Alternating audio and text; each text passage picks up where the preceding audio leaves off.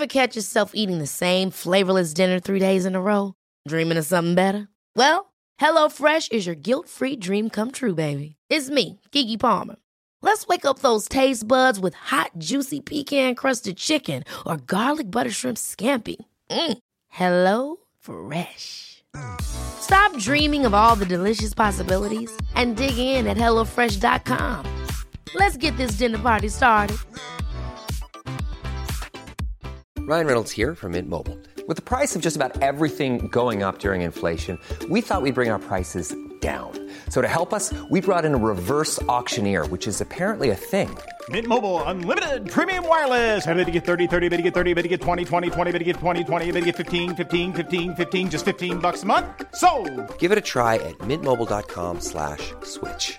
$45 upfront for three months plus taxes and fees. Promo for new customers for limited time. Unlimited more than 40 gigabytes per month. Slows. Full terms at mintmobile.com. CSR-podden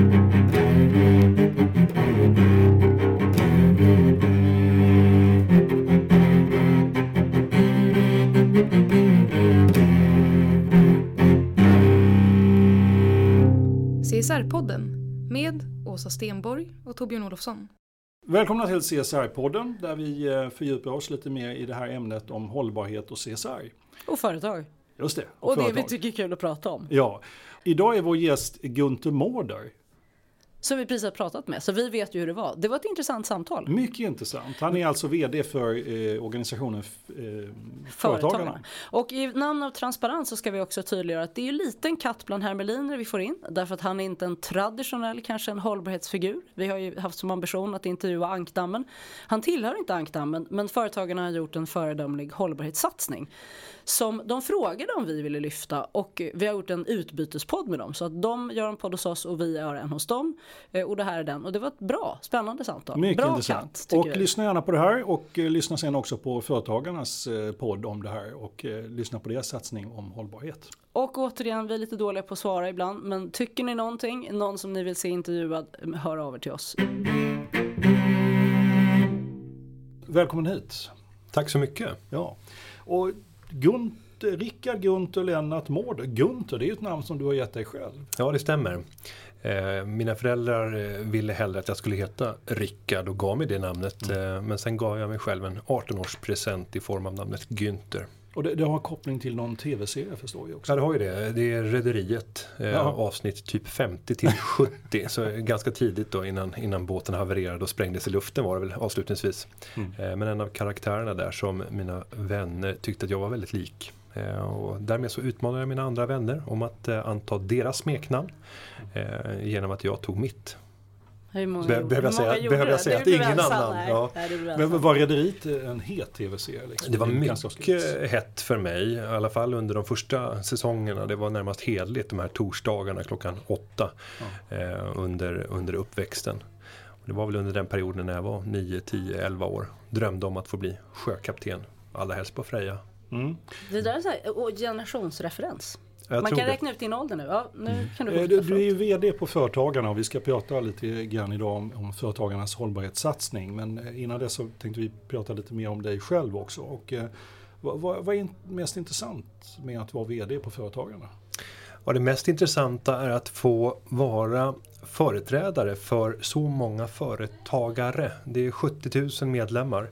Eh, och våra medlemmar, alltså företagare från alla tänkbara branscher. En femtedel in- är inom bygg, en femtedel inom, är inom handel, en femtedel är solokonsulter, slarvigt uttryckt. Och 13 procent är tillverkningsindustri. Sen följer en svans av alla tänkbara branscher. Och det är intressant att få företräda den här gruppen, försöka hjälpa dem att bli mer framgångsrika i sitt företagande. För då tror jag att vi kan göra Sverige en gärning. Ju framgångsrikare de är, desto starkare kommer Sverige bli som land. Och det är det som får mig att liksom känna det högre syftet med att arbeta för, för en organisation likt Företagarna. När man läser på om dig, och det kan man göra, då kan man faktiskt läsa på Wikipedia. Ja, det kan man Jag måste få ställa en jättenäsvis fråga. Har du lagt ut det själv på Wikipedia? När det har kommit eh, skrivningar och sen har man fått komma dit och korrigera och Ja, ja. addera för att på så sätt Vem var rätt. första? Vet du vem som var första? Ja, jag tror att det var när jag blev VD för Aktiespararna. Nej, det var nog när jag blev kårordförande på Handels. Ja, För att så fort du kommer in i den längden så kommer man in på Ja, Wikipedia och kommer man sen in på Aktiespararna. Många organisationer är duktiga på att profilera sina ledare och sina ordförande eller VDR. Men det är inte, För- fortfarande är det inte helt vanligt faktiskt när man läser på om folk så brukar det inte vara Wikipedia-träffar utan det är oftare LinkedIn men det behöver Ja. Mm. man inte ens ta på LinkedIn utan var liksom automatiskt. Du, jag har ju då läst på lite, då det, har du gått till Adolf Fredrik, Handelshögskolan, du var VD på Utbildningsföretagen, förbundsordförande i Unga Aktiesparare, VD i Aktiebladet, ska jag fortsätta ett tag till. Alltså allt det här är liksom ambition, jättehöga ambitioner. Men det finns en sak som sticker ut, det är snickare. Ja, Varför det? Vad hände Eh, sen? jag är sprungen i en småföretagarfamilj. Min pappa startade ett byggföretag samma år som jag föddes. Och då blev det närmast en, en skyldighet att alla barnen skulle gå i den skolan för att kunna förbereda en succession. Eh, det var ursprungligen min, min storebror som det var tänkt skulle ta över. Eh, nu är det min lillebror som kommer att göra det. Så det var väl en del i en riskminimering för att kunna säkerställa familjens företagande. Sen så var det ju en fantastisk uppväxt att få komma ut på arbetsplats, en arbetsplats tidigt när man var 14 år. Om så bara för att sopa på, på bygget och, och städa för att sen successivt lära sig uppgift för uppgift. Men jag tror att både jag själv och, och min far och, och mina andra syskon insåg att det där är liksom inte en person vi kan lita oss på när det kommer till, till bygg. Eh, Jag hade andra Du var inte en person man kunde lita på. Nej, jag hade andra kvaliteter men de var inte inom det här området. Så blev du, var du verkligen snickare? Blev Min- du formellt snickare? Ja, alltså min, min far skulle nog säga att eh, han skäms om jag skulle kalla mig själv snickare. Eh, jag själv vill nog hävda att jag efter två och ett halvt års heltidsarbete, vilket det faktiskt var, inom ramen för ett lärlingsprogram med avslutande gesällprov, visserligen som pappa hade hittat på då. Eh, och som jag tyckte jag klarade personligen med, med, med rätt god Som kvalitet. jag, tyckte att jag klar, som jag tyckte att jag klarade. Jag ska säga det nästa gång en revisor kommer. Som jag tycker jag klarar det här. Ja, eh, så att eh, utomstående experter skulle nog kanske inte tillskriva mig eh, yrkestiteln snickare. Eh, men jag har varit många år, många långa år på byggarbetsplatser. Dessförinnan var det ju även ja, närmare 6-7 år där jag tillbringade alla loven och, och även vissa kvällar och, och helger ute på bygget för att vara ute och, och lära sig hantverket och tjäna pengar som jag kunde investera sen. Det förklarar saken. Är det, men var du under den tiden också egen företagare?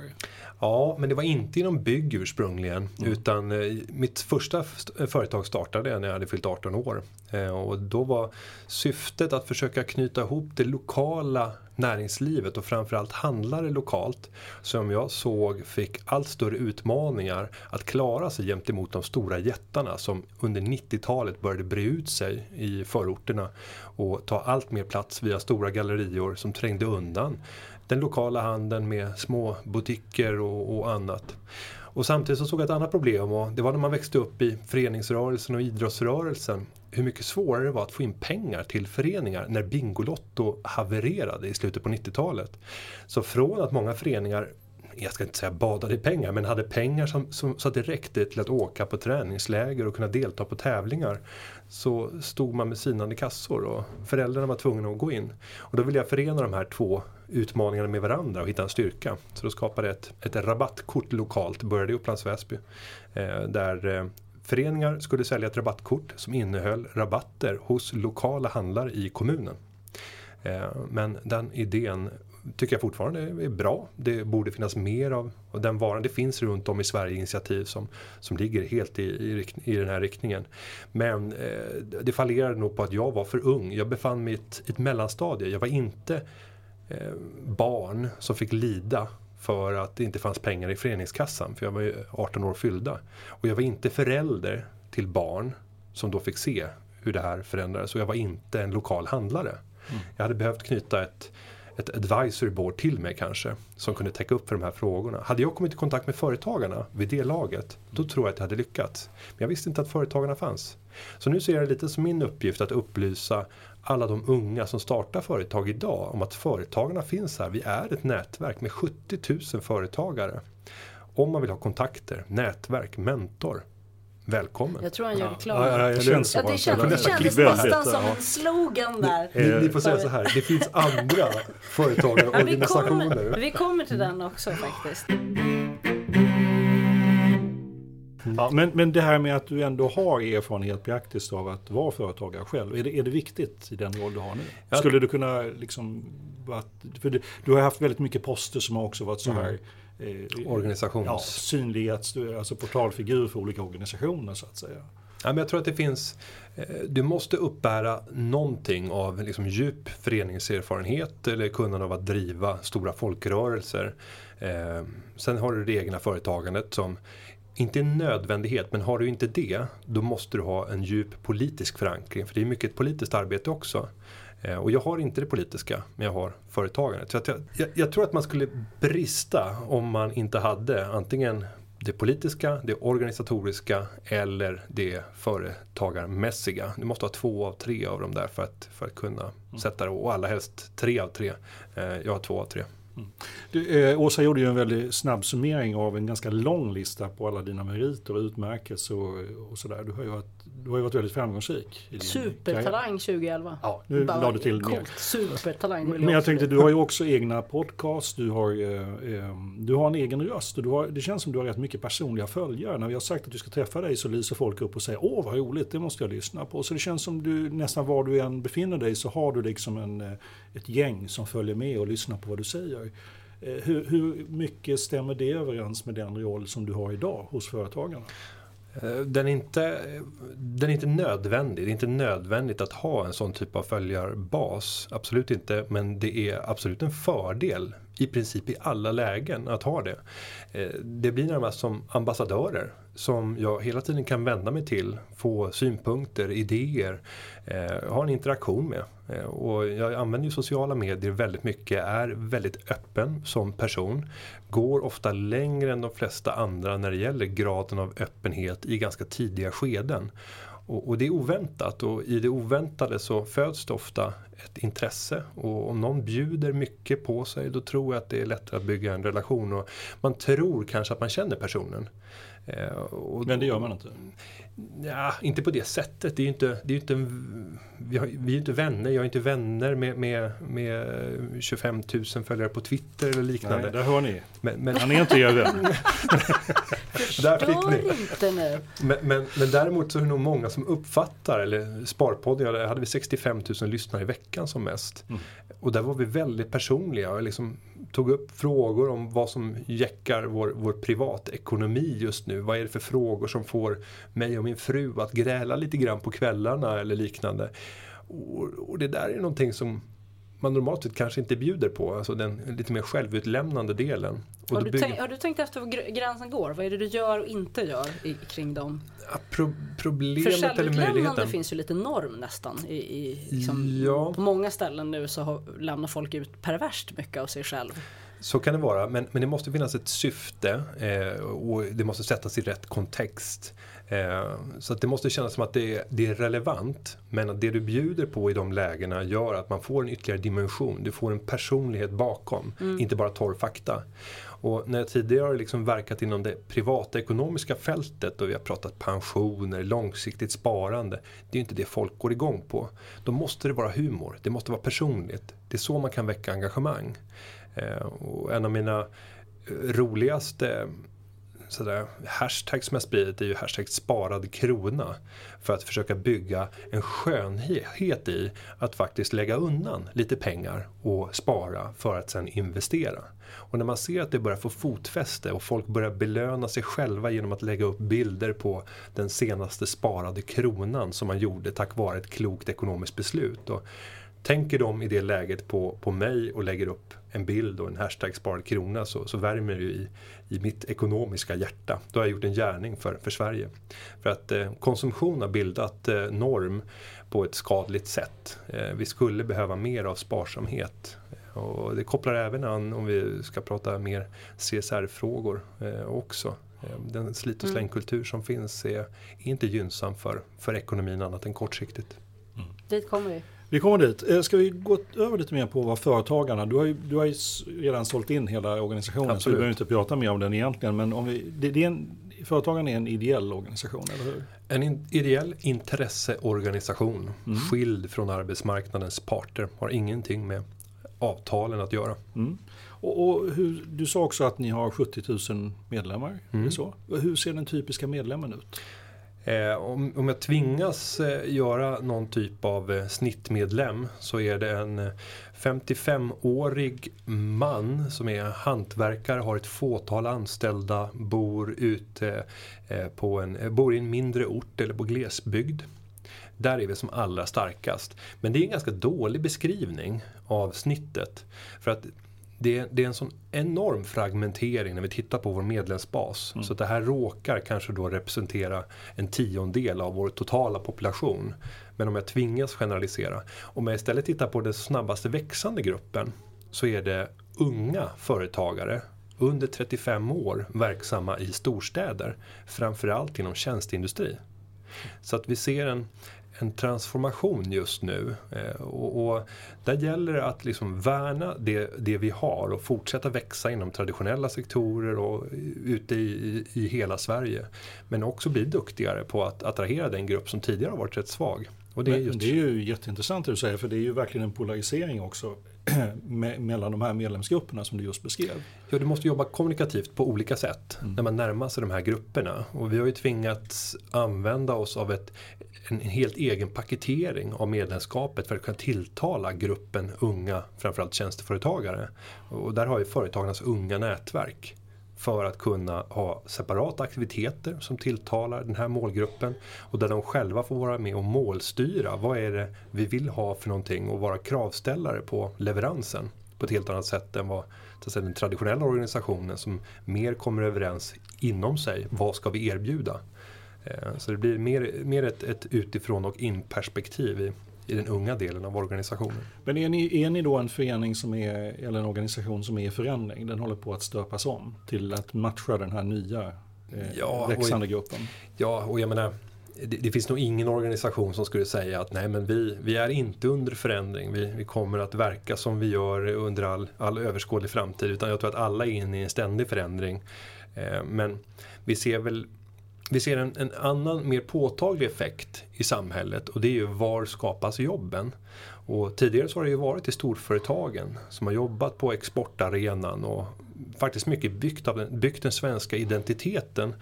Om vi ser till vad är det som gjorde att Sverige från 1850 gick från att vara ett kallt, mörkt och jävligt land som var fattigt i Europas absoluta utkant till att idag ja, fortfarande vara mörkt, grått och kallt halva året men vara ett av de rikaste länderna i världen.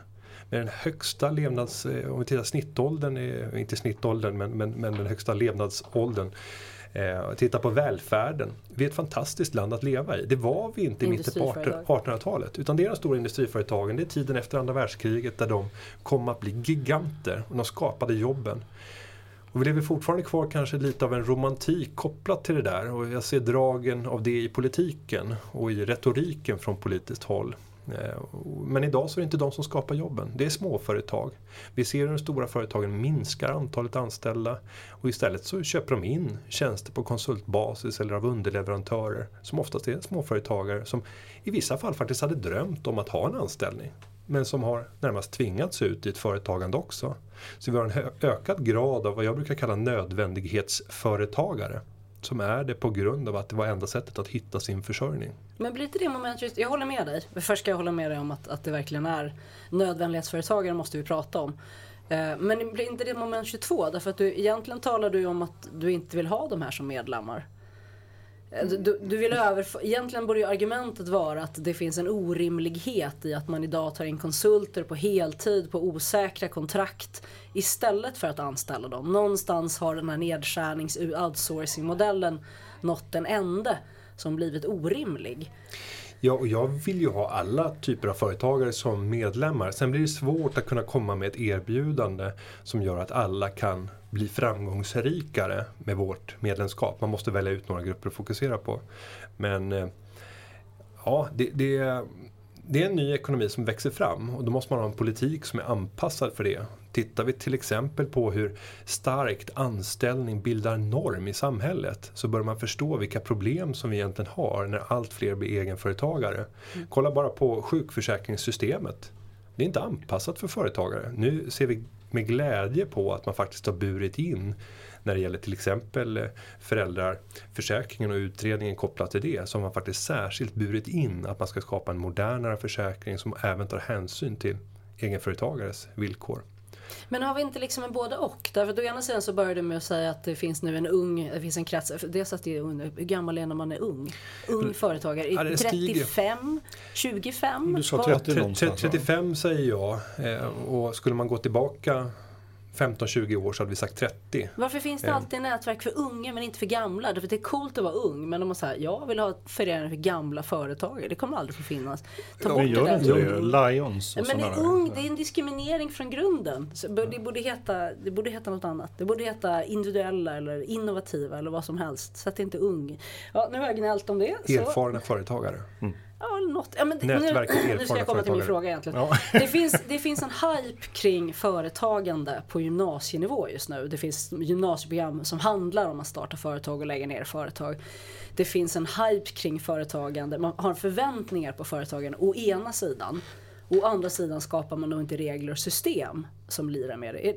Det är min subjektiva slutsats av, eller min subjektiva spaning av det du säger. Håller du med om den bilden? Ja, det skulle jag säga. Eh, men hypen som vi ser hos dagens unga, den består väldigt sällan av det traditionella företagandet. Det är inte det man drömmer om. Att starta liksom den, den lokala butiken eller att eh, bli, starta en frisörsalong eller att eh, inleda en jordbrukskarriär. Alltså traditionellt företagande, det är inte det som finns för ögonen på dagens unga. Vad vill unga. de ha då? Vad är det de vill ha? Ja, men jag tror anledningen till att vi befinner oss i det läget där entreprenörskap plötsligt har blivit hett och det har det ju blivit även i de allra så att säga, mest elitistiska utbildningarna där förutsättningarna för att kunna göra en raketkarriär inom befintliga företagsstrukturer är fantastisk. Det är att vi har ett antal framgångsexempel, framförallt kopplade till IT-sektorn, med mycket framgångsrika svenska entreprenörer. Så nu är vi ute på Spotify, mjukvaruutveckling, Ja, lite Klarna, dela, lite Skype. Ja, alltså, lite dela, dela ekonomitänket mer. Ja, och där många unga ser att det kan gå otroligt fort eh, att bygga ett liksom, miljardföretag ja. och komma ut på en global basis inom loppet av några få år. Men man glömmer kanske att förstå att bakom de där så finns det 99,9% misslyckanden. Eh, och det vi egentligen behöver få en hype kring det är det här klassiska trägna företagandet som behövs för att få samhället att fungera. Inte att skapa nästa globala appsuccé. Eh, för det är inte det mm. som kommer att driva vår, den verkliga ekonomin.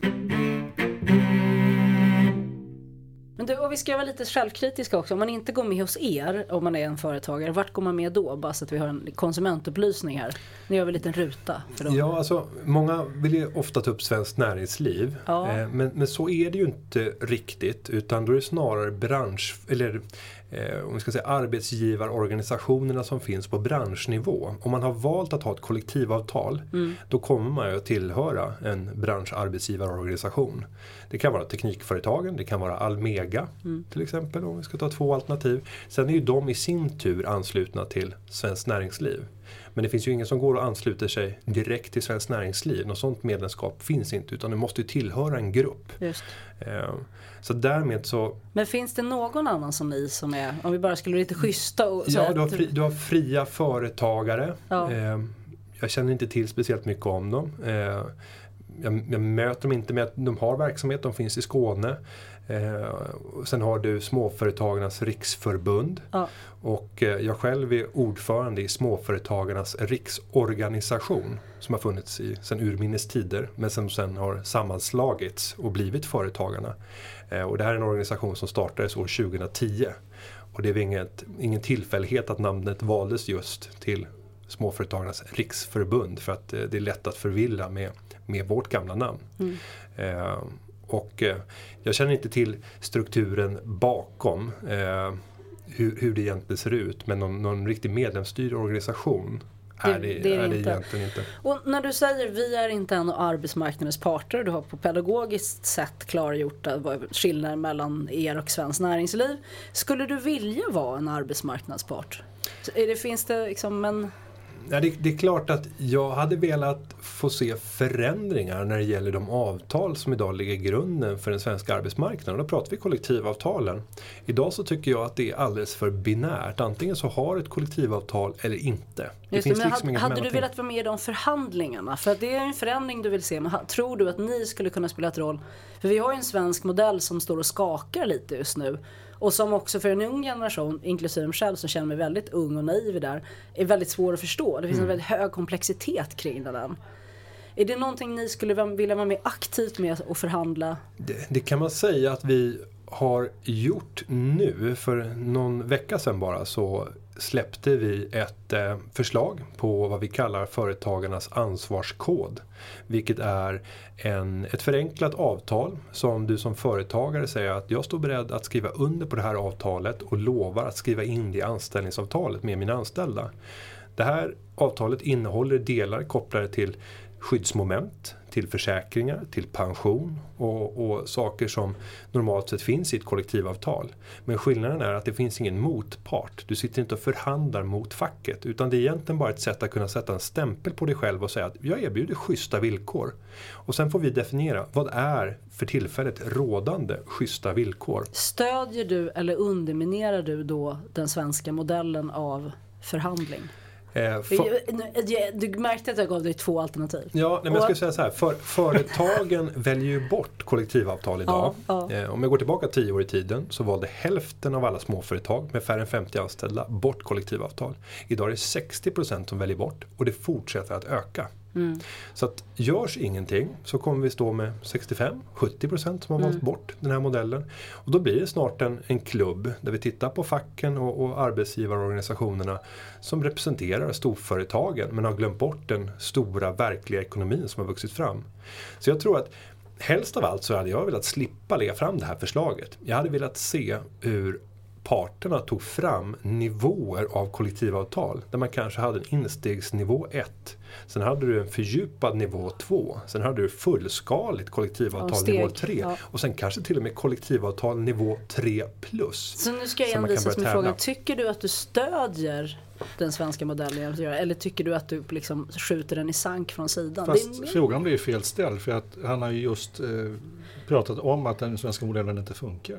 ja, men, Nej, men det är ju det som är frågan. Vad får, vi- det, frågan är om han håller på att uppfinna den nya svenska modellen. Eller Ja, alltså, vad jag behöver vi stödjer- göra åt det? Och Nej, det är ju det som är en... Nej, men vi, vi är ju företagare och alltså en företagare som ser hur efterfrågan på den produkt eller tjänst som man erbjuder faller kraftigast eller kraftigt i de delar i ekonomin som växer kraftigast. Eh, Ja, då har man ju ett allvarligt problem. Men då säger du att svenskt näringsliv har ett allvarligt problem. Därför att du Ja, säger ju att svenskt näringsliv inte gör sitt jobb just nu i så ja, fall. jajamensan. Ja. Så, så är det ju. Bo- Jag bara bo- tänkte komma till något Ja, som- ja nej, men, nej, men båda, från båda sidor. Eh, sen kan inte jag, eftersom jag inte sitter med bakom de stängda dörrarna, säga vem är det som stretar emot. Mm. Vem är det som ligger närmast till hands att faktiskt vilja se sådana här mellannivåer?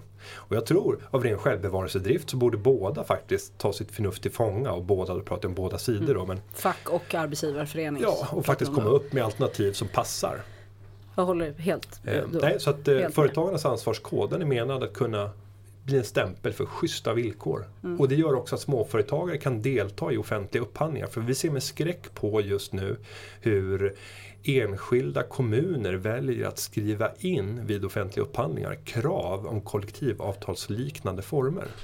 Och det här blir vårt svar. Här kan vi komma upp med ett alternativ som gör att de ändå kan delta men inte behöver ansluta sig till dyra kollektivavtal. Samtidigt är orsaken till att de gör det ju förståeligt. Därför att det handlar om att enkelt uttrycka schyssta förhållanden. Så att jag, Ja.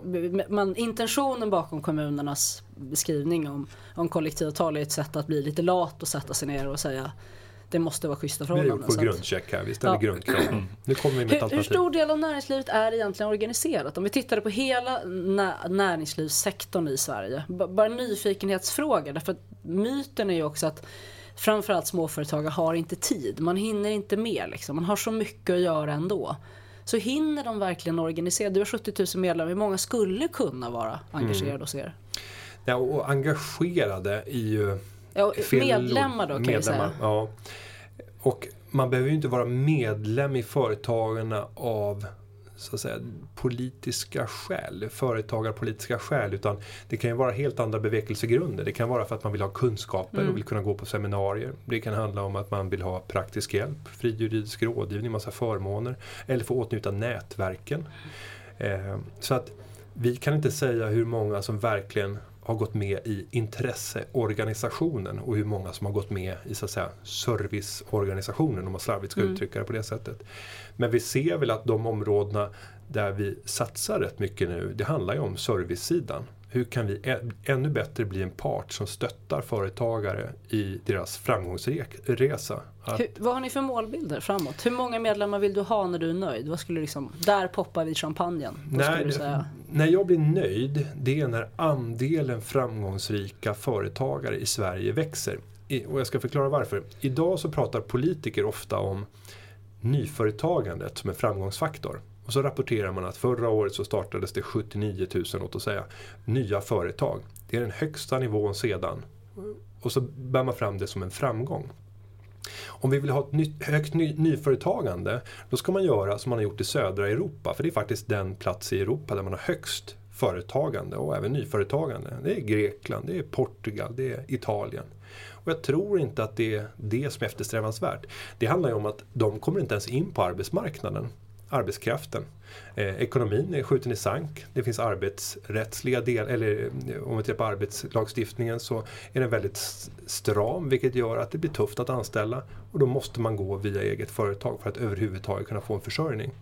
Så jag skulle vilja att man politiskt började mäta hur många företag i Sverige har minst, låt oss säga 400 000 kronor i omsättning. Där går gränsen för när vi faktiskt börjar mäta det.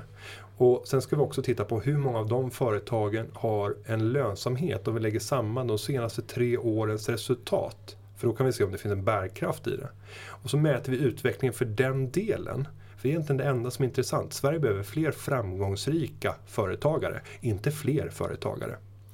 Och, och, och därför så skulle jag mäta min framgång i när den gruppen kan växa. Så just nu lobbar jag för att man från politiskt håll faktiskt ska ta fram, för det kostar att mäta.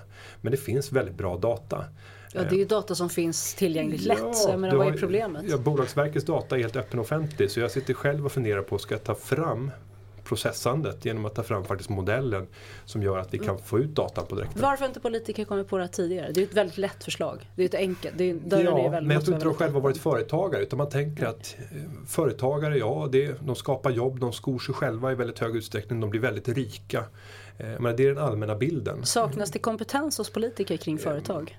Ja, kompetens, alltså det saknas erfarenhet. Det saknas självupplevda eh, upplevelser av företagande i väldigt hög utsträckning. Och det är för att det är ett system som inte riktigt inbjuder egenföretagare till att faktiskt vandra över till den politiska sidan. Vi har ett system som manar egentligen de med lägst inkomster och, och lägst utbildning. Där är attraktionskraften som högst att engagera sig politiskt. För att det kan bli den största förändringen i så att säga, den ekonomiska resan och även i den karriärsmässiga resan. Om vi tänker en Nu sa du något riksdagsledamotsplats. väldigt kaxigt och lite sådär. Det där är inte många som vågar säga. Nej, men, men om du tänker då en, en riksdagsledamotslön idag som är ungefär 50 000, jag kan inte exakt, men någonstans där omkring. För någon som har väldigt låg utbildning och som knappt tar sig fram på arbetsmarknaden så är det klart att det är en drömtillvaro. Men för någon som är djupt etablerad, har nått chefspositioner i näringslivet och tillhör den mest produktiva delen av arbetskraften ja då skulle man aldrig drömma tanken om att lämna den karriären för ett politiskt uppdrag om man, inte var, ide- om man inte var idealistiskt Ja, lagd. är Och det, är inte klart att- andra drivkrafter du är ute efter som du på något sätt bortser ifrån här? Ja, Jo, men det är karriärsmässigt sällsynt, och men det. Det finns ju nästan inga exempel på framgångsrika företagare eller näringslivspersonligheter som har lämnat sin bana för att gå in i det politiska. Däremot så finns det jättemånga långtida eller långväga karriärspolitiker som bara kramar sina Men är inte det också för att systemet för att bli politiker idag handlar väldigt mycket om att du blir ungdomsaktiv och sen delar du ut plygblad och sen sakta men säkert. Det är ett väldigt förlegat rekryteringssystem.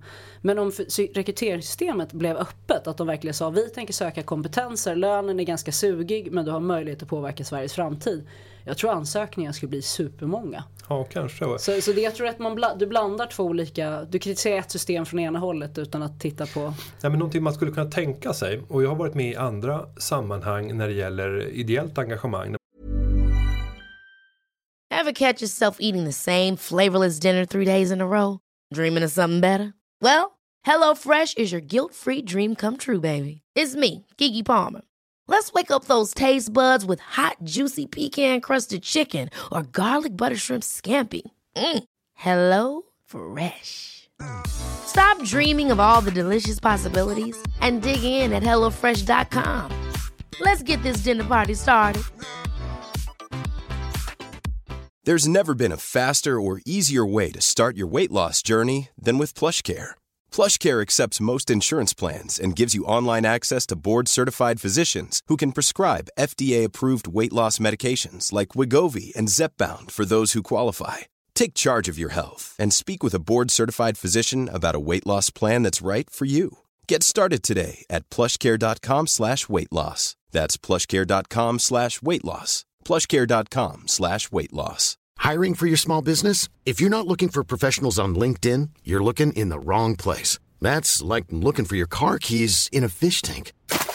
LinkedIn helps you hire professionals you can't find anywhere else, even those who aren't actively searching for a new job but might be open to the perfect role. In a given month, over 70% of LinkedIn users don't even visit other leading job sites. So start looking in the right place. With LinkedIn, you can hire professionals like a professional. Post your free job on linkedin.com slash people today. Man säger att du ska varken vinna eller förlora på ditt engagemang om du väljer att lägga din tid här i den här organisationen.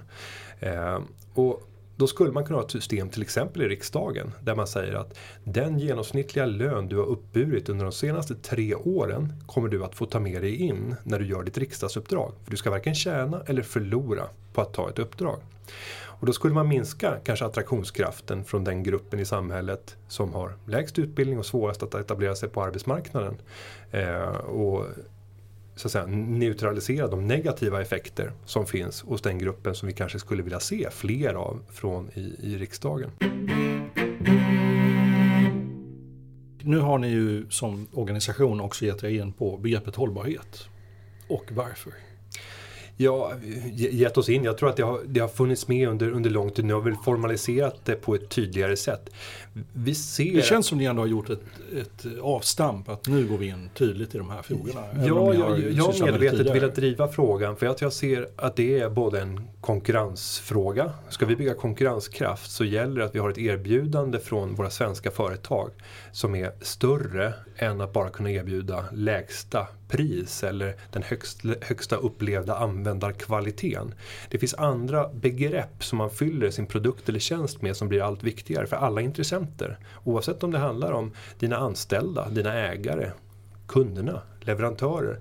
Intressenterna börjar intressera sig på ett helt annat sätt för hur ska vi leva i den ändliga jord som vi faktiskt lever på om vi hela tiden ska kalkylera med att vi hela tiden ska ha en växande ekonomi och där vi har byggt den här slit och slängkulturen som rimmar rätt dåligt med. Det finns liksom ingen kostnad för att ösa ur eh, jordens balansräkning men den börjar bli högre och högre. Mm. Så att jag ser ju också ett business case i det här. För de flesta företagare så kommer man att kunna ta bättre betalt för sina produkter. Man kommer kunna nå andra typer av kunder. Och vi kommer vara bättre positionerade internationellt när den här svängen kommer i de stora utvecklingsländerna. För att om vi tar i Kina och, och, Indien och i Brasilien och många andra länder som har vuxit kraftigt. Nu har det varit problem i Latinamerika eller Brasilien framförallt. Men om vi tittar på Indien och Kina. Det är enorma ekonomier. De har nästan, ja, inte riktigt men ungefär en tredjedel, mer än en tredjedel av världens befolkning. Som blir allt rikare och som kommer att börja fundera allt mer på vilka avtryck gör jag? Om vi ska finnas med på den marknaden så tror jag att, att de svenska företag positionerar sig och lyckas bygga mer hållbara produkter i så att säga, en mångfacetterad betydelse. Kan, all, kan alla dina företag jobba med hållbarhet? Det är 70 000 företag och inom otroligt många olika branscher och många sitter nog förmodligen och funderar på liksom, men hur ska vi kunna jobba med hållbarhet? Ja, jag vet inte. Jag kan inte hitta något exempel på ett företag som inte skulle kunna tänka hållbarhet. Mm. Och för mig så, jag är extremt ekonomiskt sinnad och ofta, inte alltid, så är det ekonomiska sinnet och, och den här den ekonomiska livsstilen väldigt gynnsamt i ett hållbarhetsperspektiv. Det innebär att jag tar cykeln till jobbet för att jag tjänar pengar på att göra det.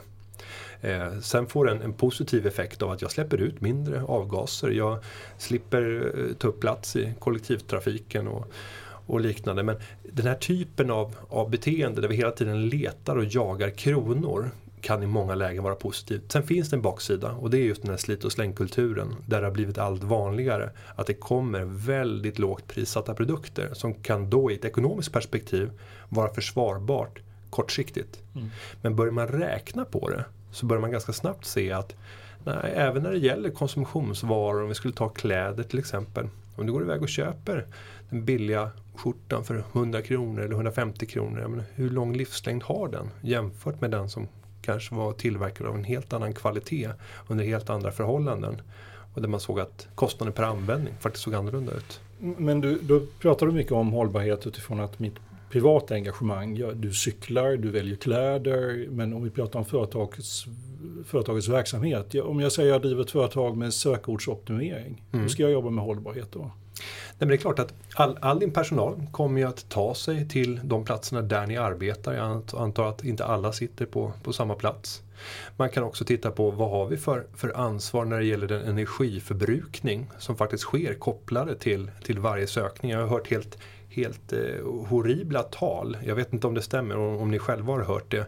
Men där de räknar ut hur mycket energi drar en Google-sökning när motorerna sätts igång runt om i världen, hur många servrar som pumpas igång. Mm. Och då ställa sig frågan, vilket ansvar har vi för det? Har vi ett bredare ansvar för den energiförbrukningen mer att betala den nota som vi har? Kan det till och med vara en fördel om vi gentemot våra aktörer, våra konkurrenter kan gå ut och säga att vi agerar på det här sättet för vi vet att det här det känns väldigt miljömedvetet att, att använda nätet men vi vet också vilka effekter det får. Och mm. De enheter vi måste ha för att konsumera vår produkt, vilket är sök, att söka på nätet. Mm. Om, vi, om vi går på en annan då, mm. eh, betalda tjänster, AdWords till exempel. Jag, om jag har ett företag som sysslar med att sälja AdWords, eh, hur blir jag hållbar då? Eh, ja, det beror ju på hur du säljer. Jag antar att du måste komma ut på kundmöten du måste träffa. Ja, hur reser du däremellan? Hur sitter ni? Vad har ni valt för typ av, av lokering? Gör ni så att, har ni valt en, en plats där ni sitter som innebär minimalt med transporter? Mm. Eh, så att, det är mer inramningen av själva verksamheten då? Liksom det är inte själva AdWordandet i sig själv så att säga som jag kan göra hållbart? Nej, det, nej. Jag, jag, jag, det är inte meningen att ställa dig mot väggen egentligen utan jag är bara mer nyfiken på vad nej, ni lägger det, in i hållbarhet. Nej, men det, det är ju svårare i, i de perspektiven när det är liksom produkter eller tjänster som är svåra att ta på. Mm. Eh, men det finns alltid produktion bakomliggande. Vad skulle du själv säga Torbjörn? Finns det företag som inte har hållbarhetsaspekter? Nej, jag håller ju med om det. Ja, jag, ser, jag, jag, bara, jag inte det är därför du ser det jag frågar. Ja, fast jag, jag kan så ändå tycka... iväg i fjärran. Att jag kan tycka att det kan vara nyttigt ibland att sätta sig tillbaka och fundera. Är det så lätt för alla? För vi, vi tar ofta de här exemplen med kläder och, och hållbarhet, köpa dyrt, hållbart och så vidare. Men det finns ju så väldigt många andra branscher också där det kanske inte är så uppenbart för den som driver företag vad, vad, hur ska jag kunna bidra med någonting? Liksom jag gör den här grejen och jag, jag fattar inte hur jag ska kunna göra den annorlunda. Men det du beskriver är ju väldigt mycket runt omkring hur, hur mina anställda beter sig och mina resor. Och de Alla har ju en direkt hushållsaspekt som vi var inne på här. Liksom. Hushållande med saker och ting. Hushållande med elektricitet och hushållande med, det är ju en gammal, gjorde morfar liksom. Det är inget nytt i sig. Mm. Jag går tillbaka till brukssamhället.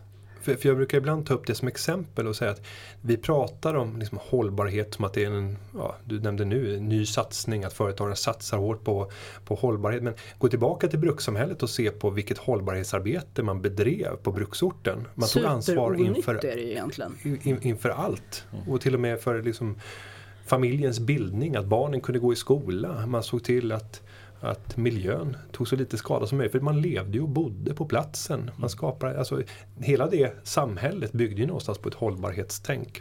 Inte bara. Ja, det fanns ju en ekonomisk fanns, maximering ja, från toppen hos Ja, bruks... sen, fanns, sen fanns det väl sociala kulturer som man kraftigt skulle kunna ifrågasätta utifrån ett hållbarhetsperspektiv. S säkert, men det, och det var ju ett resultat av det. och alla möjliga missbruk som man men, ägnade men, sig men, åt. Men bortgifte var nog inte så att säga, isolerat till bruks Nej det kanske det inte var. Men vi kan inte, vi kan, det, hållbarhet är ju inte tillbaka i tiden. Nej, nej, Hushållande mm. är någonting som vi alla känner igen som, som finns i vår historia. Men, men en utmaning som finns om vi pratar produkter det är sånt som du direkt konsumerar. Eh, och om vi tar det som är lättast att relatera till så är det ju faktiskt mat. För att ett ägg är ett ägg. Eh, och, och eh, det är klart att där är det egentligen svårare som, som konsument att, om vi börjar använda begreppet kostnad per användning. Där kan man inte motivera det annat än med att man faktiskt känner att jag, jag tar ett större ansvar. Jag vill göra mindre så att säga, negativ påverkan på vår jord. Jag har en mental inställning om hur jag vill att saker och ting ska fungera på en bondgård. Jag har ett hjärta för kanske de djur som har varit med i den här produktionen. Men, men eh, Många gånger så lönar sig kvalitet och man kan räkna på det men det kan du inte göra annat än mer mjukt och upplevelsemässigt när det kommer till, till men matkonsumtionen. In, nu, vi, nu, kan vi faktiskt verkligen jämföra brukssamhället och nusamhället. Om vi tittar på min morfar som köpte ägg, då visste han var äggen kom ifrån och han hade hjärtat för han såg det som han upplevde. Och det var en självklarhet för honom att han inte skulle sparka sina kycklingar för då kommer grannen säga att han är ett pucko. Så han förstod ju kopplingen. Det var en kraftig förenkling mm. att man är ett pucko. Men ni förstår, jag menar, man missbrukar inte sina djur för det skulle man inte göra. Det, de där systemen idag har ju blivit mycket, mycket längre. Alltså alla våra leverantörsled har ju blivit mycket, mycket mer komplexa. Så vi måste ju ersätta morfars blick med information. Och när du väl har den informationen så kan vi inte kalla den mjuk. Förstår, förstår du vart jag är ute efter? Vi, må, ja. vi har, bygger ju kunskap kring hur ägget är tillverkat. Och när vi väl har fått den kunskapen då kan vi inte sitta och softa och säga nu är det en mjuk kunskap. När den är lika hård som när Vorfar tog fram äggen själv. Det är bara att vi har andra system för att det händer. Men det är stenhårt. Det är lika stenhårt som varenda kyckling som blir sparkad på. Så att, att säga att det är mjukt och hårt, det är en väldigt intressant perspektiv utifrån hur samhället mm. har förändrats och hur vi måste vi måste tyvärr, eh, därför att vi inte direkt kan uppleva det, intellektualisera produktionsprocessen istället. Men en, en motsvarande jämförelse som, som jag brukar göra det är att Världen var först liten, sen blev den större, nu har den blivit mindre igen. Om vi går tillbaka ja. till brukssamhället så var det en väldigt liten värld man förhöll sig till. Sen blev den större och större i och med industrialiseringen. Men sen i och med det informationssamhälle som sen tagit vid så börjar världen krympa igen. För minsta snedsteg som du tar kommer att vara offentligt för de andra. Precis som det var med grannen på gården om, om någonting hade inträffat. Så det är en ganska intressant trendskifte. Mm. Och spår, spårandet är mycket lättare mm. nu. Vi bär mer kunskap som jag måste ta som det här är min verklighet. Har ni bestämt er för någon catchy definition av hållbarhet? Vad, vad ni lägger i hållbarhet och så? Då? Jag tror att det är svårt eh, att eh, sätta en klatschig inramning på det när man företräder så många olika branscher som vi gör. Det är lättare om man hade varit branschspecifik för då går det att hitta någonting som slår an mot allas hjärta. Men det vi har gjort är att bestämma oss för att vi vill genom vår hållbarhetssatsning hjälpa företagare med praktisk hjälp, med eh, att sprida kunskaper och att få inspiration. Eh, och att också skapa nätverk. Så det vi gör när det kommer till nätverken, det är att skapa aktiviteter där man får möta andra företagare, få lyssna på deras berättelse, få lyssna på vad man kan göra, bli inspirerad till att göra skillnad. När det kommer till kunskapsmässiga delarna så handlar det om att erbjuda utbildningar hos sådana som redan idag har bra kurser som kan hjälpa dig på din resa. Eh, och när det gäller praktisk hjälp så har vi tagit fram självtestningsverktyg där man utan några förkunskaper kan gå in och svara på ett antal frågor för att identifiera vilka möjligheter har jag att utveckla min verksamhet för att göra mindre påverkan eller negativ påverkan på min omgivning.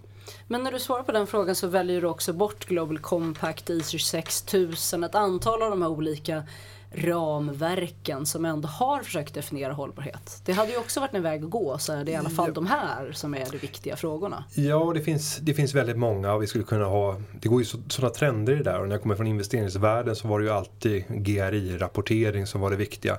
Men att, att slå ett sånt regelverk i huvudet på en person som har fyra anställda och driver en frisörsalong blir rätt tufft. Utan där handlar det om att börja i det lilla. Och det finns en risk när man jobbar med, med specialister att man vill göra det väldigt stort redan från, från början. Eh, och jag tror att det handlar om att inspirera, att låta företagare som har gjort framgångsrika resor som både har stärkt deras affär, minskar deras negativa påverkan på omvärlden. Eh, att de får berätta vad de har gjort, vilka effekter det har fått. För att på så sätt inspirera andra så till att vilja göra samma förändring. sak. Och sen hjälpa dem längs den vägen om de väl har bestämt sig för att och ändra sig. Bara hållbarhetsbegreppet i sig, alltså det är ju en fluffbollslåda. Det, jag är väldigt med på det. Nu har ni valt att till och med stanna på fluffbollslådan och inte ens gå steget under som Global Compact-principer skulle kunna vara. Varför valde ni hållbarhet och inte CSR? Var det en diskussion eller det bara blev så? Eller? Eh, du måste tala ett språk som så många som möjligt förstår. Och ska vi prata med allsköns företagare från hela Sverige så tror jag att just begreppet hållbarhet eh, det är lättare att förstå än CSR. Okay. De flesta företagare ute i landet, om du skulle fråga en, en eh, en byggare, vår, ta vår snittmedlem då, som man tvingades eh, ty, typisera. Eh, 55-åriga snickare med ett fåtal anställda ute på landsbygden. Om du skulle nämna CSR, vad betyder det egentligen? Det, det, nu sitter vi på Kungsgatan 29. Här, här runt de här kvarteren och kring Stureplan så skulle man nog ha en, en klar uppfattning. Men när vi kommer ut i landet i traditionella företag så är det ett begrepp som jag tror är abstrakt för, för många. Men då är hållbarhet bättre? Eller jag miljö? Ja, men, men eh, miljö snävar in det. Okay, så det, man vill ha in samhälle också? Ja. När man tittar på hållbarhets eller CSR, vi kallar ju vad som helst. Vi har inga, jag har i alla fall ingen norm. Kalla det vad du vill, bara du gör rätt sak. är min pragmatiska. Man ser ju att det är framförallt de stora företagen som är ute på arenan och som har en avsatt person inom hållbarhet. Och vi har ju redan berört att alla borde, alltså alla har någon sorts aspekt. Där verkar vi vara väldigt överens. Men eh, finns det för liten exponering av dem ute på, när vi, när vi pratar liksom företagsexempel och konferenser och sånt där, då är det ofta de stora eller de små väldigt nischföretagen som har miljöteknik som under ett halvår blir hypade till galenskap och sen glöms bort. Borde det finnas en större arena för fler? Eller? Det borde göra det. Ehm, och mycket börjar ju faktiskt om vi pratar om lite större företag i styrelserummet och vilken agenda de sätter för företaget. Jag är även engagerad i, i Styrelseakademin och, och där testade vi att genomföra kurser kopplade till styrelseledamöter där det handlade om CSR-arbete. Eh, tyvärr så var intresset väldigt lågt mm. hos styrelseledamöter.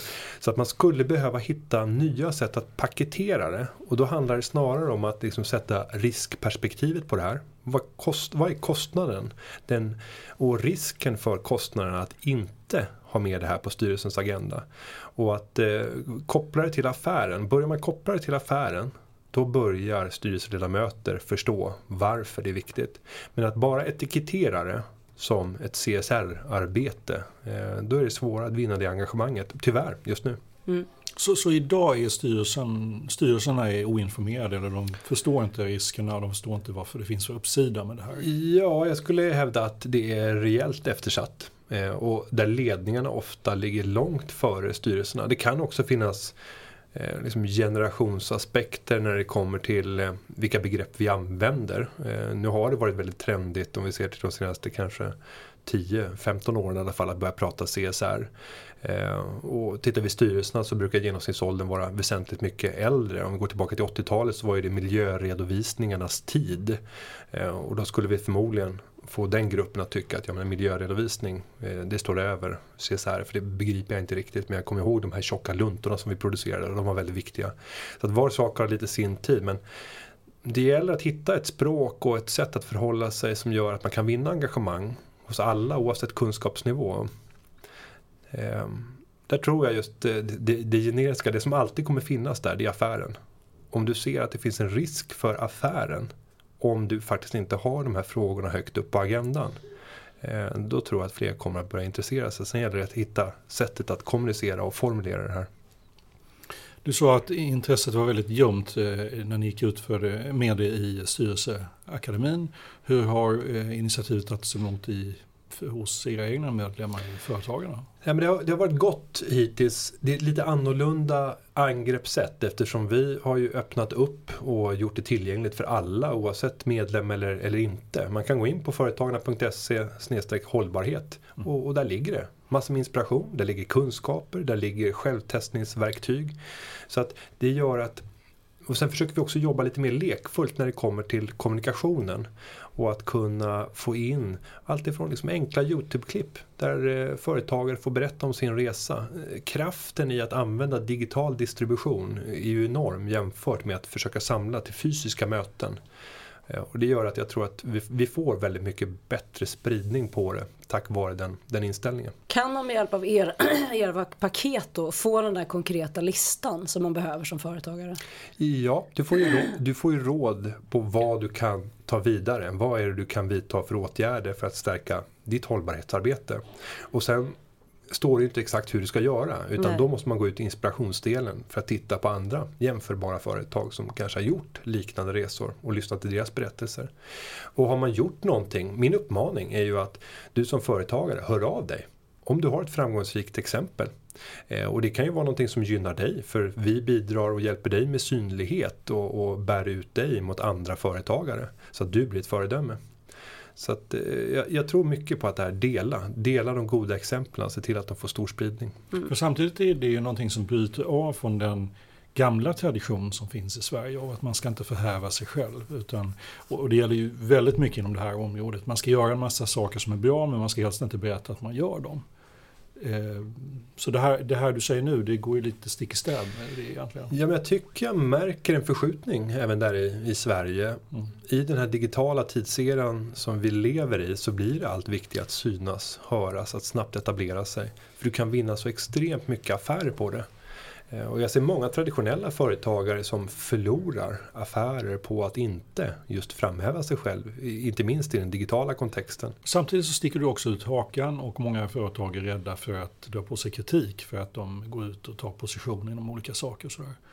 Och att prata för tidigt om ett hållbarhetsarbete innan man har gjort alla rätt och har fyllt i alla de här hundratals luntorna med papper. Då, då är man livrädd för att då ska det stå Greenpeace och Janne Josefsson med flera utanför dörren och knacka på. Ehm, kan man ändå ta position på det här? Jag tror det. Eh, genom att tala om sin ambition även i ett tidigt skede. Och vara öppen och ärlig med att säga att ambitioner, det är liksom någonting man eftersträvar. Sen kanske det inte alltid blir så perfekt som man hade hoppats på. Men då tror jag att man faktiskt kan eh, våga både inspirera och att få andra att vilja ta steget eh, om man har den öppenheten. Och sen handlar det ju också om en konsumentupplysning oavsett om dina kunder är andra företag eller, eller om, det är eh, om det är hushåll som, som konsumerar. Eh, det handlar mycket om att få dina kunder att börja efterfråga det som du gör men som andra kanske inte riktigt har börjat göra. Eh, för att du tar ett större ansvar och genom det sättet får en bättre affär. Nu ska jag, nu ska jag komma med reflektion därför att jag använde ert material och gjorde självskattningen och hållbarhet har dilemmat av att det är ett flufford. Ni går nivån under och pratar om mänskliga rättigheter, ni pratar om miljöfrågor men ni är fortfarande oerhört fluffiga. Och jag som småföretagare reagerar på att det finns, en, det finns ett dilemma i hållbarhetsvärlden. Det är att vi pratar policy, vi pratar ambitioner, vi pratar målsättningar. Men det är väldigt lite verkstad. Det kan bli så mycket snack och så lite verkstad till det är det jag uppfattar också att småföretag blir frustrerade av sådana som mig som kommer ut och fluffar om världen och så vill de bara göra liksom, jag vill göra det alltså era verktyg var, var för vaga. De gav inte mig som, jag fyllde i mitt eget perspektiv och det blev så här, du borde ha en bättre policy när det gäller arbetsgivaransvar. Men det är jag och min man. Jaha, behöver vi ha det? Nej det behöver vi inte. Vi behöver vakta våra arbetstimmar, det är våran risk. Alltså ni borde hjälpa dem längre och verkligen se riskfaktorerna per bransch. Det är inte svårt. Mm. Det är inte liksom science work längre utan per bransch kan man säga det här är de fem högsta riskerna i din bransch. Deal with it. Liksom, ta tag. Då fostrar vi ett svenskt hållbart företagande. Medan de här, när vi fortfarande är så abstrakta som ni är och så blir det goda exempel och då är risken att ta ett företag som ser ett gott exempel men som faktiskt inte går på de svåra problemen. Alltså vi måste våga ta de svåra problemen. Då är ju risken att jag härleds till att följa det goda exemplet som inte ens var ett gott exempel. Ni måste ju våga ta ställning till vad är gott också då. Inte bara Åh, alla som är glada, det här är en blommande äng och alla blommor ska vara med. Nej, vi har kommit så långt att vissa blommor ska inte vara med. Liksom, är du i den industrin måste du hantera elektricitetsfrågan eller kemikaliefrågan eller du kan inte välja bort den mer checklistor. Varför har vi inte det? Jo, men det kan Ännu säkert, mer konkret. Jo, det kan säkert komma. Nu är det här, får man säga, vår hållbarhetssajt 1.0. Eh, Mm. Det är ingen i Sverige som har gjort någonting liknande hittills. Ledarna har väl- gjort precis det för sina medlemmar. Så att, eh, inte just för företag, nej, Nej, men nej, det men finns för, andra. för, för företagare.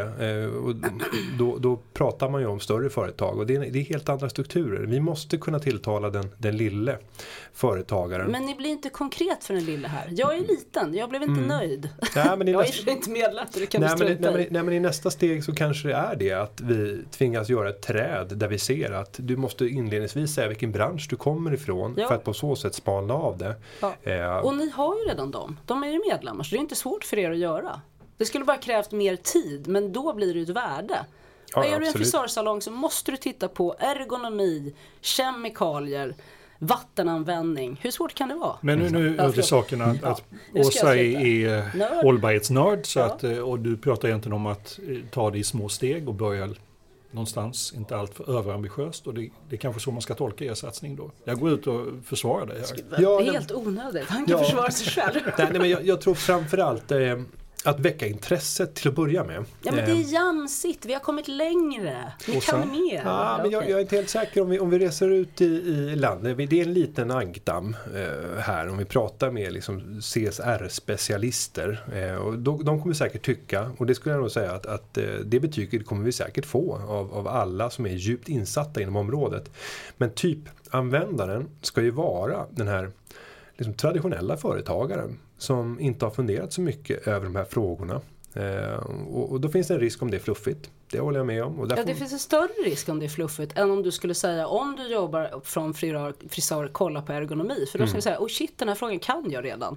Och det är ju det som är hållbarhetsupplevelsen väldigt ofta när man pratar med företaget. Ni har 50% hemma men ni kan inte missa den här. Egentligen. Och, och jag tycker vi ska vara väldigt tydliga med att säga, jag tror att de flesta småföretagarna är väldigt duktiga på hållbarhetsfrågan. Därför att de har hela sitt namn, du, du, ditt familjeföretag. Din pappa vill inte bli känd som en dålig arbetsgivare. Då gör man väldigt mycket rätt liksom, i grunden. Så det, det är någonstans när man växer som man kan tappa det begreppet. Men småföretag är ofta superduktiga givet sina beg- Men det de inte har, det är att de har inte pappersarbetet, de har inte uppföljningen, de har inte målen. Men de gör helt rätt handlingar och det är väl det som är det viktiga. Mm. Så nu har jag försvarat småföretagare. Vill, vill du ha någon replik på det? Nej. Nej, Jag är inte här för att intervjua honom, jag är här för att Nej men jag, jag tror att det är, är bra tips. Eh, jag menar, kan vi göra en, en uppdelning utifrån eh, liksom, 100 olika tänkbara företagare eh, och deras verksamheter. För, för vi måste nå upp till ett antal om 100 för att det ska bli, bli relevant. Mm. För att det är så många olika eh, typer av företagande och olika förutsättningar. Och det är säkert så att våra medlemmar skulle kunna, om vi tänker en, en wiki-modell där man själv får gå in och lägga upp de sakerna som man själv ser som viktiga områden. För att sen använda den gruppen som har bidragit till att gå in och rösta på alla andras förslag. För att, för att på så sätt göra en crowdsourcad lista på vad man själv, vad branschen själv tycker. Sen kan man låta experter titta på den och säga så här säger experterna, så här säger företagare, företagarna själva. Ska man ta det ytterligare ett steg så är det att gå ut till kunderna och säga ja, men Mm. vad tycker kunderna i det här området? Vad är det som genererar en bättre affär? Jo, en sak som är mytomspunnet är att det är så svårt att vara företag i Sverige idag. Det är så oerhört svårt att vara företag i Sverige. Det är liksom budskap från alla företagsföreningar. Är det sant? Om vi jämför med vad då? All- Alla företagsföreningar. Ja, Jag, jag vet inte om jag skulle hålla med om det. Du skulle inte, du, det är ganska lätt att ha företag i Sverige idag. Ja, men jag skulle säga att det finns klart väldigt mycket onödig byråkrati. Givet hur långt samhället i övrigt har digitaliserats så ser jag med häpnad på hur mycket som varje enskild företagare måste rapportera Mm. till till exempel våra myndigheter. Det borde kunna ske automatiskt genom att man ger öppen access via sitt redovisningssystem till exempel och på så sätt kan man hämta data eller ur sitt kundsystem för att på så sätt kunna hämta information som berörda myndigheter i olika branscher behöver. Eh, Så att jag tycker att vi har kommit väldigt kort väg givet hur övriga samhället, jag kommer från banksektorn tidigare och banksektorn har kommit väldigt långt när det gäller att använda digitaliseringens möjligheter. Och det har vi inte gjort när vi tänker i ett perspektiv företagare i relation till myndigheter. Men hämmar det verkligen de facto företagandet, den byråkrati som finns? Och vilket land är i så fall föredöme? Eh, och det är på olika områden. För, företagen hade tidigare som vision att vi ska ha Europas bästa näringsklimat. Så var det när jag kom in som VD. Och då började jag med att ställa frågan till styrelsen. Vilket land är det jag ska ta sikte mot? Eller ta sikte på? Eh, vilket land i Europa har det bästa näringsklimatet? Och då kom det ju upp allsköns svar. Eh, Tyskland var det när det gällde praktikplatser att kunna ta sig in på arbetsmarknaden. England var det när det kom till utbildningsnivå och, och företagsfinansiering. Eh, och när det gällde arbetslagstiftning så vet jag inte om det var österut något, något land som hade reformerat hela sin arbetsrätt i, i ett väldigt sent skede för det var en tidigare kommuniststat som plötsligt har blivit en, en eh, okontrollerad eh, marknadsekonomi. Så det, det, går, det är svårt att, att säga men vad jag, vad jag oroas över det är att Sverige växer långsammare än vad världen har vuxit de senaste tio åren. Och det betyder att världen som helhet har haft en bättre ekonomisk utveckling än vad Sverige har haft. Varje generation, om vi går tillbaka till 1850 som jag inledde med, så har varje generation efter det kunnat lämna över ett Sverige som har stärkt sin position i världen. Där vi har fått det relativt bättre, vi har levt längre, vi har blivit friskare. Vi har fått mer ekonomiska resurser. Men när jag tittar på mina barn och ser den utvecklingen som vi har nu så är jag inte helt övertygad om att vår relativa utveckling kommer att fortsätta vara så god. Sen kan man säga att jo men vi har ju gått från att vara ett, ett fattigt land till att bli ett rikt land. Ja, men vi brukar också säga att exporten det är vår främsta paradgren. Det är det som har byggt det här landet och vi är extremt framgångsrika när det gäller exporten. Vår export har de senaste 15 åren, med undantag från förra året, men om vi tittar i ett 15-årigt perspektiv, så har den vuxit långsammare än världshandeln totalt. Och det är alltså den svenska exporten, vår framgångssaga. Så att någonstans så bottnar det i, i den framgångs fråga. Någonstans så är det svenska företagarklimatet inte så gynnsamt att vi kan växa snabbare än världssnittet just nu och det oroar mig. Och om jag tar med dig in i loopen av, av det du beskriver för att en växande ekonomi kan ju också ifrågasättas utifrån ett hållbarhetsperspektiv.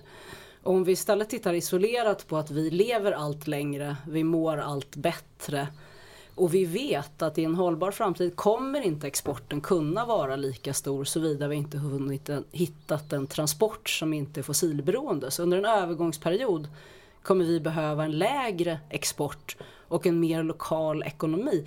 Skulle vi kunna liksom fortfarande bli mer hållbara inom ramen för att ekonomin inte växer? Skulle du våga gå den vägen som den ekonom du är? Ja, jag håller inte med om analysen att vi inte kommer att behöva lika hög export. Jag tror att vi kommer behöva ännu mer export. Men hur ska vi flytta sakerna om vi inte, ska vi exportera kunskap då eller vad ska Nej, vi exportera? Om vi, om vi tittar på den export som vi har idag, allt mer av de inköp och försäljningar som sker kräver inte transporter av någonting som drivs på fossila drivmedel. Du tänker på digital ja, det handel? Digital, det är digital distribution. Som inte är varuhandel Ja, och, och, det ökar i väldigt hög utsträckning. Och jag tror att... Men den svenska exporten är väldigt mycket gruvmalm som går. Det är också tung råvara som är stor del av Absolut, vår ekonomi. men det är inte det vi tjänar de stora pengarna på utan det är den fina förädlingen. Ja, det är där absolut. värdekedjan är som störst. Så det, alltså om vi jämför LKAB med SSAB som faktiskt har tagit malmen från LKAB och mm. förädlat mm. ja, det. Traditionellt, mm. klassiskt. Men, men,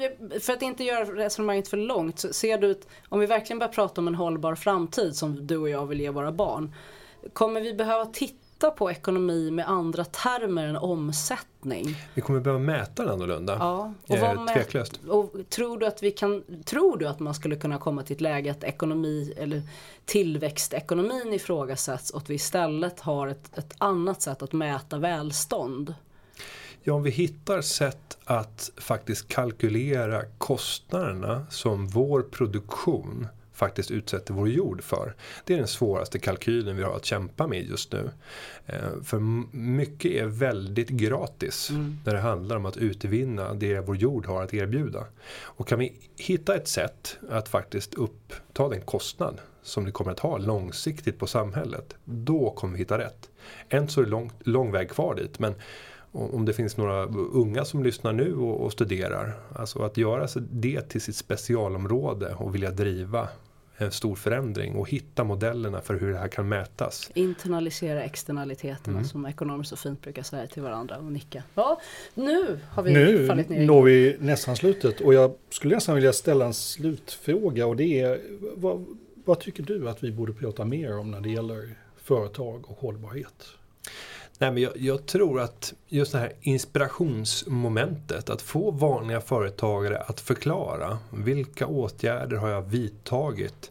Vad har det fått för effekter? Vad uppskattar jag att jag har gjort för skillnad? Vad säger mina kunder? Att få de berättelserna tror jag är värdefullt. För det är genom den typen av inspiration som jag tror att vi kommer att få, få se handling och, och förändring. Så att det, det är nog mitt slutbudskap. Tack så mycket. Tack för att du kom hit idag. Tack själv. Kul att vara här.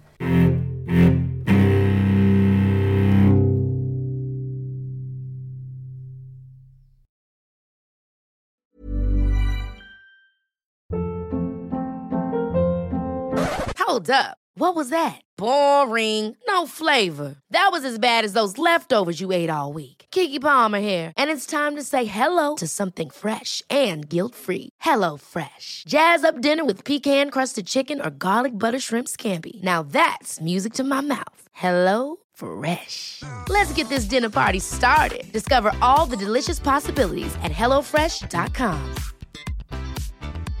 Imagine the softest sheets you've ever felt. Now imagine them getting even softer over time. That's what you'll feel with Bowl and Branch's organic cotton sheets. In a recent customer survey, 96% replied that Bowl and Branch sheets get softer with every wash. Start getting your best night's sleep in these sheets that get softer and softer for years to come. Try their sheets with a 30-night guarantee. Plus, get 15% off your first order at bowlandbranch.com. Code BUTTERY. Exclusions apply. See site for details.